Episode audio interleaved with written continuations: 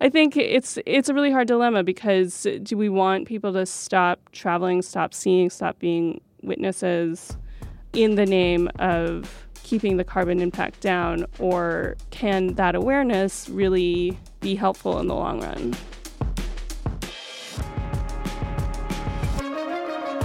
Welcome back to Season 3 of MasterCard's Fortune Favors the Bold. I'm your host, Ashley C. Ford, and that's our guest this week, Jada Yuan. This season, we're talking about the big financial questions we all have but are too afraid to ask. On this episode, we're thinking about how we can be more open, environmentally friendly, and culturally thoughtful when we travel the world. Today, we're asking, how can we travel more responsibly?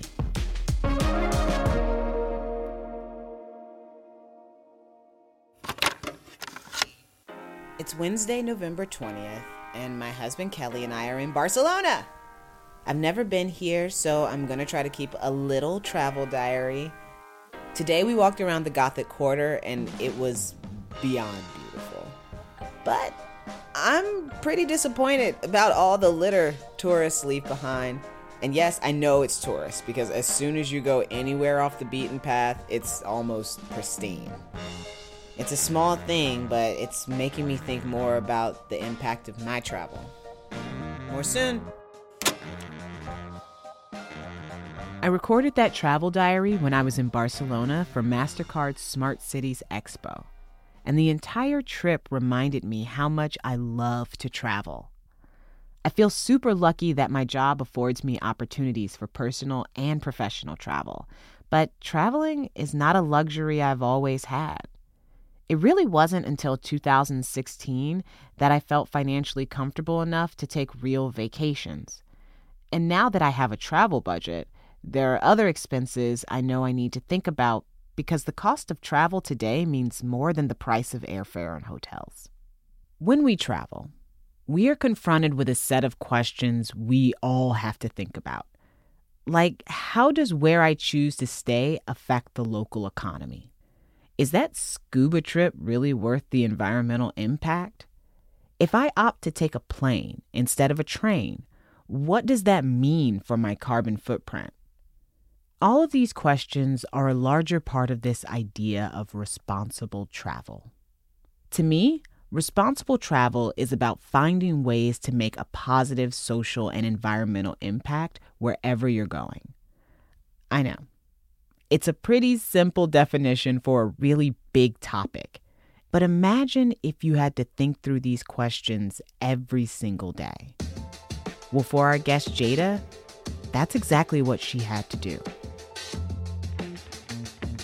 My name is Jada Yuan, and right now I write political features for the Washington Post. But before that, Jada was offered a once-in-a-lifetime opportunity. In 2018, she applied to become the New York Times' first ever 52 Places traveler. I remember when the 52 Places job came up, and I thought, man, whoever gets that job is, one, going to have the most amazing time, and two, has to be someone who is serious about travel. And Jada was the perfect person for the role. I loved to travel. I sort of felt like it was my happy place. I think that there are a lot of people that feel this calling to it, that feel maybe even better in an airport or on the road than they do when they're at home, that sort of have that itch all the time. And that's basically what I had. For Jada, that itch to be on the move was ingrained in her by her parents. I grew up in rural New Mexico, and we would go to New York to see my grandparents, to Colorado to see my other grandparents, and then we would pile in a van that we had a mattress in the back and a bus seat, like a school bus seat, bolted down to the bottom of it, and we would pile in it on Christmas break and just drive as far as we got until the van broke down. That was sort of the ethos of travel that I grew up with. Basically, if you called me up and I had enough notice, I would try to take off on a trip. But it wasn't until 2018 that Jada got to translate her love for travel into her job. That year, the New York Times published this list of 52 places to go in 2018. The destinations spanned the globe. It wasn't enough to just list off these places. someone had to write about them. So the New York Times came up with this wild idea. Why don't we send someone on the entire 52 places list? And they will go to 52 places in 1 year. That's exactly what Jada did. As the Times' first ever 52 places traveler, Jada lived in nonstop transit, every week in a new destination. She started her trip in the U.S. I went down to New Orleans and through the South, then to the Caribbean, west coast of the U.S., one place in Canada, in Spain, a couple places in France, Korea, New Zealand, Fiji, and then up through Japan. And I wound up, in the end, I did Laos and Cambodia, and then Thailand. Oh, Jada, you're blowing my mind. But Jada wasn't just visiting all these places as a tourist. She was traveling as a journalist, documenting her experiences in articles, tweets, and Instagram posts. I loved reading Jada's work because it was so open, honest, and self-aware. In each post, you could see how thoughtfully Jada tried to represent the places she visited. She wanted to make sure she was getting it right. She struggled, like we all do, with enjoying herself abroad while acknowledging the environmental and social impact on the places she traveled to. Jada is arguably an expert traveler, but even after a year on the road, she still wonders if there's more she could have done to travel responsibly. When you first started the 52 Places Project, what were your biggest concerns about the impacts of travel? I mean, I definitely worried about the carbon footprint of the trip. I mean, it's a lot of flights in very quick succession for a kind of an experimental project.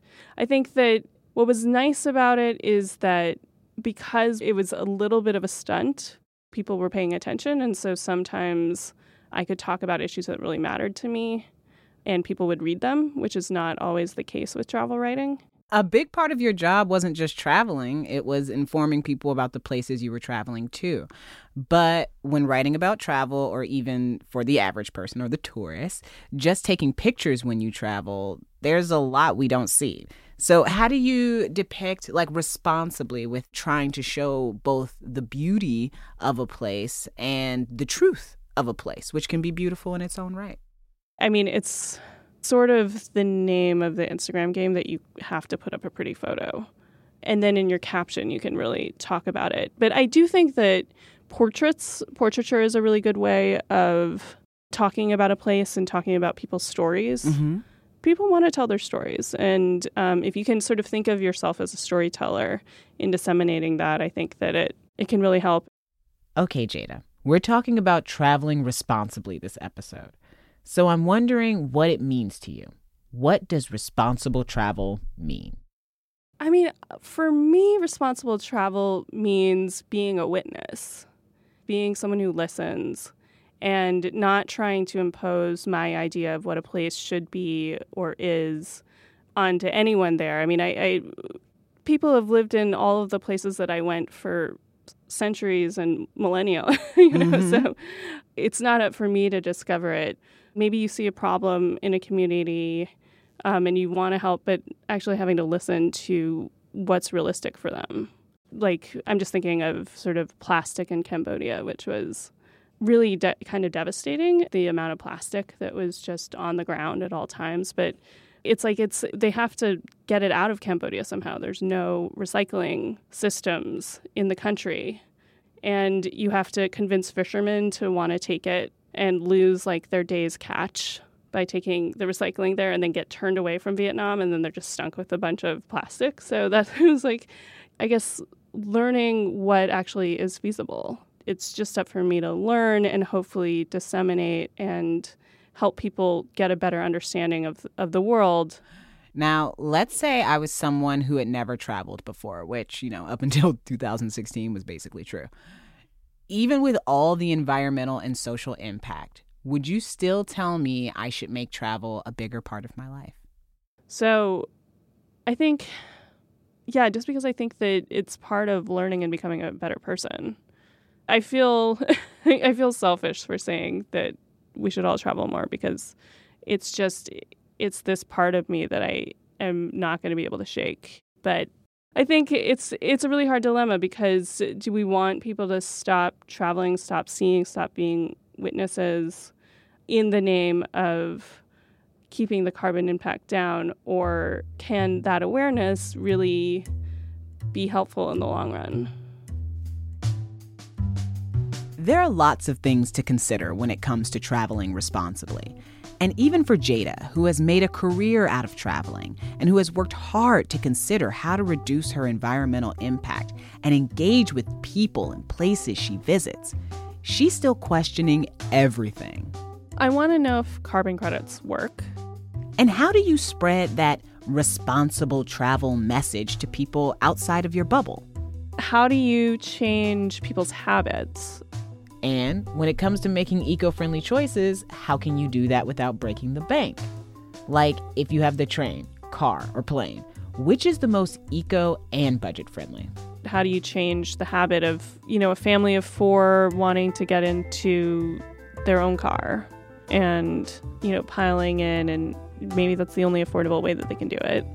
And are there any small changes we can make that will benefit everyone in the long run? What are the top things I can do to reduce my carbon?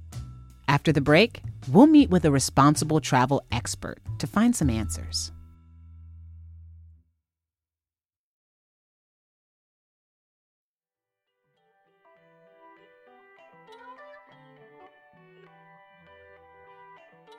My name is Diana Munoz, and I'm the Senior Vice President of Global Tourism Partnerships for MasterCard.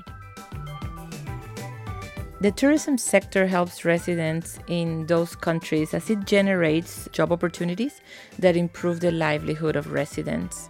The tourism sector today accounts for 300 million jobs, which is about 1 out of 10 jobs. But not only this, it actually develops the infrastructure of their cities and towns. It promotes skills enhancement. It drives higher education. So there are many, many, many benefits to residents from the tourism sector. Our key goals in MasterCard are to work very closely with governments around the world and support their efforts for inclusive tourism and for sustainable tourism. So supporting governments takes different shapes and forms. It goes from helping them attract travelers to their city, bringing them to different destinations that they want to explore. But it is also about coming together and partnering together when there is a crisis. And the crisis can come, as it has had in the Caribbean, with hurricanes that impact greatly the economy of certain islands. We have worked with the Bahamas, for example, and the best way to support them for us was to actually provide data insights on trends on how long would it take to actually recover, what were the industries that would recover faster, and also how to actually promote certain origins. So the travelers would know that despite of the impact of this storm, the Bahamas was ready again to take travelers in and to bring the great experiences that they do. When tourism grows, countries grow, employment grows, and when this is shared not among just 5 destinations but more, there is actually an economic benefit for full regions. So it is important. It allows for financial inclusiveness and for inclusive growth. This is actually the first priority in MasterCard. To learn more, email fftb@mastercard.com.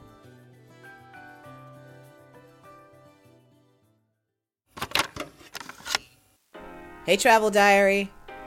This is the only non-working day we have to explore in Barcelona, so we went to the Pablo Picasso Museum because Picasso did so much painting in Barcelona, and we wanted to see the city from his perspective. I thought I knew quite a bit about Picasso, but I had an amazing time finding out that I was super wrong. Be back soon. Can you tell me your name and what you do? I'm Justin Francis, and I am the founder and chief executive of the activist travel company Responsible Travel. Responsible Travel is a travel company committed to making tourism a more compassionate industry through planning authentic and sustainable vacations. Justin has always been someone who thought a lot about traveling, both as a tourist and as a native of Bath, England, where he saw the effects of a booming tourism industry firsthand. But the inspiration for Responsible Travel came later in life, while Justin was on a vacation that he would never forget. I went to Africa, and I went traveling on a regular safari. And the safari lodge said to me, "Justin, the people who work in the safari lodge have set up their own small village-based tourism program. Would you like to come and visit them?" And I did, and it was an extraordinary experience, spending the night in a traditional African village. Being the only person there with the villagers was something incredibly memorable. But at the end of the visit, the village elder came to see me, and he showed me a school and a health clinic which they'd built on the back of tourism. And they said to me, "Could you go home and bring a lot more tourists to come and see us?" And that's exactly what he did. So we called the company Responsible Travel, which is really putting your whole values on the front of the door, loud and clear. Can you break down what exactly Responsible Travel does? So when you come to our site, you can read the price, see the photos and the itineraries, but you can also read about how our supplier has sought to ensure that tourism has a positive impact locally. We write a lot of guides to places and destinations, like a traditional travel guide, but we write it very much from the mindset of being honest about what you will find, but also what you as a tourist can do to contribute and make the place a little bit better. Responsible Travel is so much more than a website. Justin and his team were pioneers of the movement. When they started, not many other people were thinking about their carbon footprint abroad or why staying at a small hotel versus a large chain might make a difference to local communities. And since the beginning, Justin has felt a responsibility to cut through the clutter and give people real information. In the early days of your company, what were some of the biggest, quote-unquote, responsible travel myths you felt like you had to debunk? I think the first one was that it's not going to be any fun. The second one would be that it's bound to be massively expensive. I have to be honest, I wasn't convinced yet that responsible travel could be done on a budget. Every time I think about traveling responsibly, it means spending extra for an eco-friendly hotel or an upcharge for a more sustainable option. But when I pressed Justin for concrete ways to travel responsibly on a budget, he had them. The basic principles of responsible tourism mean that you could do it on a budget. Let me give you a little example. In Cuba, many of our guests stay in homestays. It's a lot cheaper than staying in one of the hotels. But of course, what you get is local meals and food cooked in traditional ways.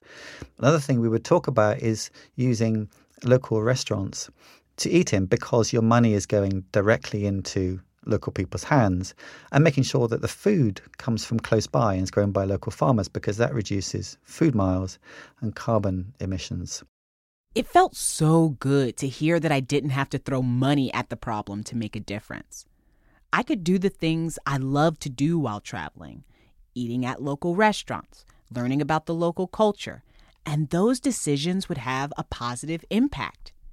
I was so excited about Justin's answers to my questions, I decided it was time to jump into Jada's. After telling him all about Jada's year of nonstop travel, we went rapid fire down her list, beginning with carbon offsets. We started with the basics. So you fly, carbon is emitted. You then make a payment to a project somewhere else in the world, which is absorbing carbon from the atmosphere, so-called neutralizing your carbon. But, Justin explained, neutralizing our carbon doesn't mean we're actually reducing our footprint. It's more like we're just apologizing for it. There's some research done in the EU last year to show that 85% don't absorb the same amount of carbon as is said and is claimed. It allows you to go on flying and creating many problems for global warming. And it's basically the shifting of moral responsibility for your carbon emissions to some other project somewhere else in the world. Are there any large-scale ways we can reduce our carbon footprint while traveling? Firstly, try and take a direct flight rather than one that has a connecting flight, because the takeoff and landing is a large part of the emissions of a flight. Fly on a newer plane, they tend to be more carbon efficient. Pack light, the less weight in the plane, the less carbon that's emitted. Take trips by train if you can do that. I think all of Justin's suggestions make a lot of sense. But like Jada said, it's hard to break people of their habits. How have you been able to shift people's attitudes about traveling responsibly? So sometimes I say, if I put a cup of tea in front of you, a cup of fair trade tea and a cup of ordinary tea, and ask you to taste them, you couldn't taste the difference. One's more ethical than the other, but they taste the same. Not true with responsible travel. If I was to take you on a holiday which had given no thought to being welcomed or beneficial to local places, and then I took you on a holiday which has been co-designed with local people for their benefit and for tourist visit, you really would taste the difference. When I think about some of the best moments from my own travel experiences, more often than not, they were the moments when I was doing the most good for the environment and the community. I love when I get to see the landscape of a city change from a train window. I loved eating paella for the first time in Spain, knowing that the shellfish was caught only a few miles away from the restaurant. I think about all the people I've met while traveling and how lucky I felt to hear and share their stories. And then I started to feel bad about how much Jada and I and so many other people love to travel. But I'm not sure we should stop. Despite the impact we all have on the environment and local communities, why should everyone keep traveling? Well, I think that not only do we face a crisis in terms of climate change, we also face two other crises. One is of inequality, the rich and the poor. Typically, tourists travel from wealthy countries to often quite fragile and poorer countries. It is a great way of transferring wealth directly from richer to poorer. Not only that, but tourism employs people who are marginalized. The next thing is wildlife and biodiversity, particularly in developing countries. And what tourism does is it creates an economic justification for the preservation of these places. And one of the things I see in the world, right now is a distrust of strangers. There is one industry which brings together billions of people on friendly terms, face-to-face, from an enormous range of backgrounds, races, sexes, colors, and that's tourism industry. Justin and his team at Responsible Travel have figured out that the best way to change people's habits is to show them how traveling responsibly can be accessible, inspiring, and above all else, fun. But right as I was about to hang up, Justin said something that made me feel like even though he is an expert, he too is still figuring out how to travel responsibly. And that, he said, is a process. There is no rule book for this. There is no checklist of things to go through to say whether something is responsible or not. And in many ways, that is frustrating because life would be much easier and clearer if we had it. On the other hand, it makes life more interesting because travel is about the journey, it's about researching places, thinking, it's about different experiences when you're there and when you come back. Justin, thank you so much for this conversation, for your time, for your work. I can't wait to bring this information back to Jada, who was very curious.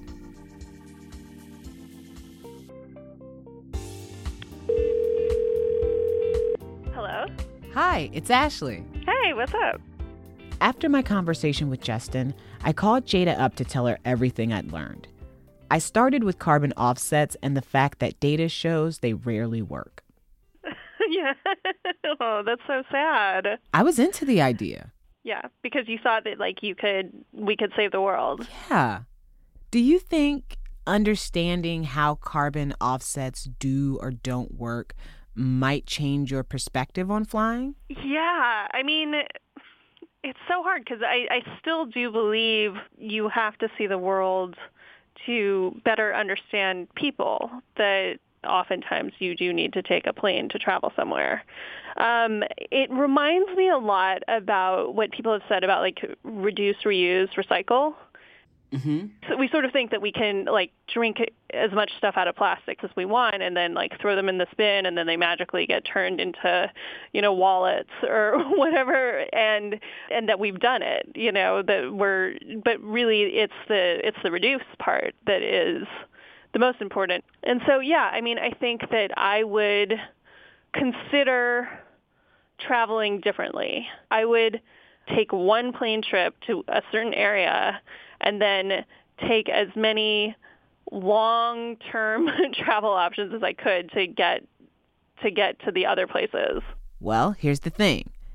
Even if Jada was bummed to hear about the effects, or lack thereof, of carbon offsets, I knew that she was still curious about how we can travel responsibly. So I ran through Justin's tips: direct flights, packing light, eating locally, staying in renewable hotels, all of it. So yeah, those are some of the things he came up with.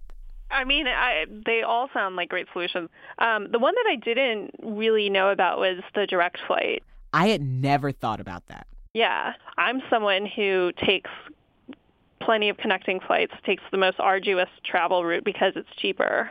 And if we can sort of talk to followers, to friends about how the prices have come down on a lot of that stuff, I think that more people will opt for it. Especially when we're talking about carbon offsets. How much better is it to be able to tell people, hey, instead of paying for that, you know what would actually be more helpful? Just buying the direct flight. We also talked to Justin about how to travel responsibly on a budget. He suggested homestays, eating locally, focusing on putting your money in the pockets of locals. So does rethinking what responsible travel includes help you feel like it's more feasible, more accessible, and maybe even a little bit more budget-friendly? Yeah, there's things that Justin mentioned that I did not think about before, like the direct flights, the type of planes. Like, being a budget traveler means being, like, super conscious about a lot of spending, but not making yourself miserable. And so instead, you know, the direct flight, that sort of stuff is in the category of spending a little bit more to have a better experience, but actually getting the benefit of being more responsible as you're going. Do you feel like you could make these sort of adjustments when you travel? I definitely think that I could. And I do think that, you know, now that I'm no longer doing this massive trip around the world, I have the privilege of being able to look at travel as a special thing. You know, I can plan it ahead of time. I can save up money for it. I can make stronger choices.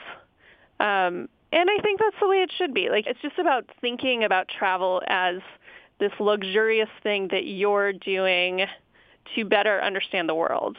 You can't replace the sense of being in another country and actually seeing how people live differently and how their normal is very different from your normal. So, and I think it really does a lot to upend your worldview in a positive way. Jada, you have been fantastic. I can't tell you how much I've enjoyed talking to you. It was awesome. Thank you. Thank you, Jada.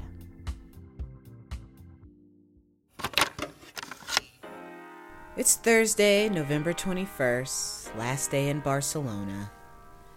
It was an incredible trip, and I think it has a lot to do with that part where we were being intentional, doing a little research, making decisions based on our values. I won't forget that the next time I travel. Well, Kelly won't let me forget.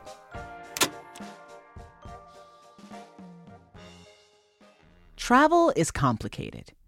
It can teach us about the world, introduce us to new people, cuisines, and cultures. But it also brings us face-to-face with some of the biggest environmental and cultural questions we don't always think about in our day-to-day lives. But I think that's okay. The more we can all talk to each other about how each choice we make affects the rest of the world, the more we can make sure tourist destinations around the world are preserved for generations to come. And if we can do that, I don't think we should write travel off just yet. Because if there's one thing travel does, it reminds us that we're not alone. We're all moving through this world with questions, big and small. And over here, we're going to keep talking through them all. Ashley C. Ford, I'm so glad you're back. Your voice is like butter. Anyway, my question is, how do I teach my child good money habits? How do I get my friends to pay me back? Am I making less than my coworkers? I'm wondering if I can afford. What's the most environmentally conscious way to work? Should I apply to grad school? Hey, Ashley. I'm wondering if how do I talk to my parents? Hi, Ashley. It's Andrew. Just one question I've been kind of struggling with is, how do I find work that really works for me? That's next time on Fortune Favors the Bold.